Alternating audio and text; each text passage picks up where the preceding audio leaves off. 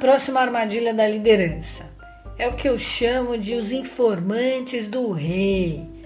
Você é um líder muito ocupado e aí acaba sempre escutando só um ou dois da sua equipe para saber como andam as coisas, né? Você fica consultando, querendo ver como é que as coisas estão indo.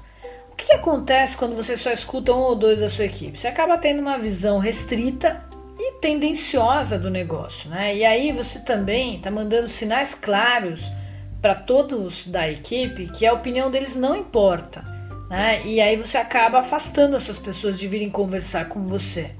E aí o que, que acontece? Esses caras que são os informantes do rei, né, como eu chamo, eles acabam se achando, né? E acabam até apavorando as outras pessoas, porque eles fazem questão de mostrar que eles são os seus queridinhos, né? Que tudo que eles falam é que vale como lei para a empresa. Então, muito cuidado aí com os informantes do rei. É uma armadilha péssima para sua liderança.